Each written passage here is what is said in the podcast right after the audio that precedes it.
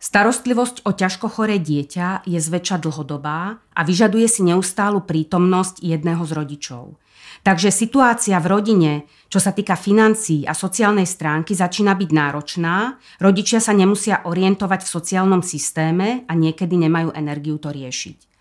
V rámci domácej paliatívnej starostlivosti im preto pomáhame v takých piatich oblastiach. Sú to zdravotné pomôcky, kedy zisťujeme, na akú pomôcku má dieťa nárok a kto im môže s tým pomôcť. Ďalej je to finančná situácia, kedy mapujeme s rodičmi príjem výdaj v rodine, prípadne zisťujeme, či majú všetky príplatky a príspevky, na ktoré majú nárok, prípadne im pomáhame preplácať lieky. Tretia je zážitkový program. Jednorázovou finančnou čiastkou povzbudzujeme rodinu, aby žila, aby si naplánovali výlet, nejakú grilovačku alebo návštevu kina. Súrodenci. Venujeme sa im počas návštevy aj mimo nej, pretože niekedy pri starostlivosti o choré dieťa nie je dostatok energie a času venovať sa súrodencom naplno.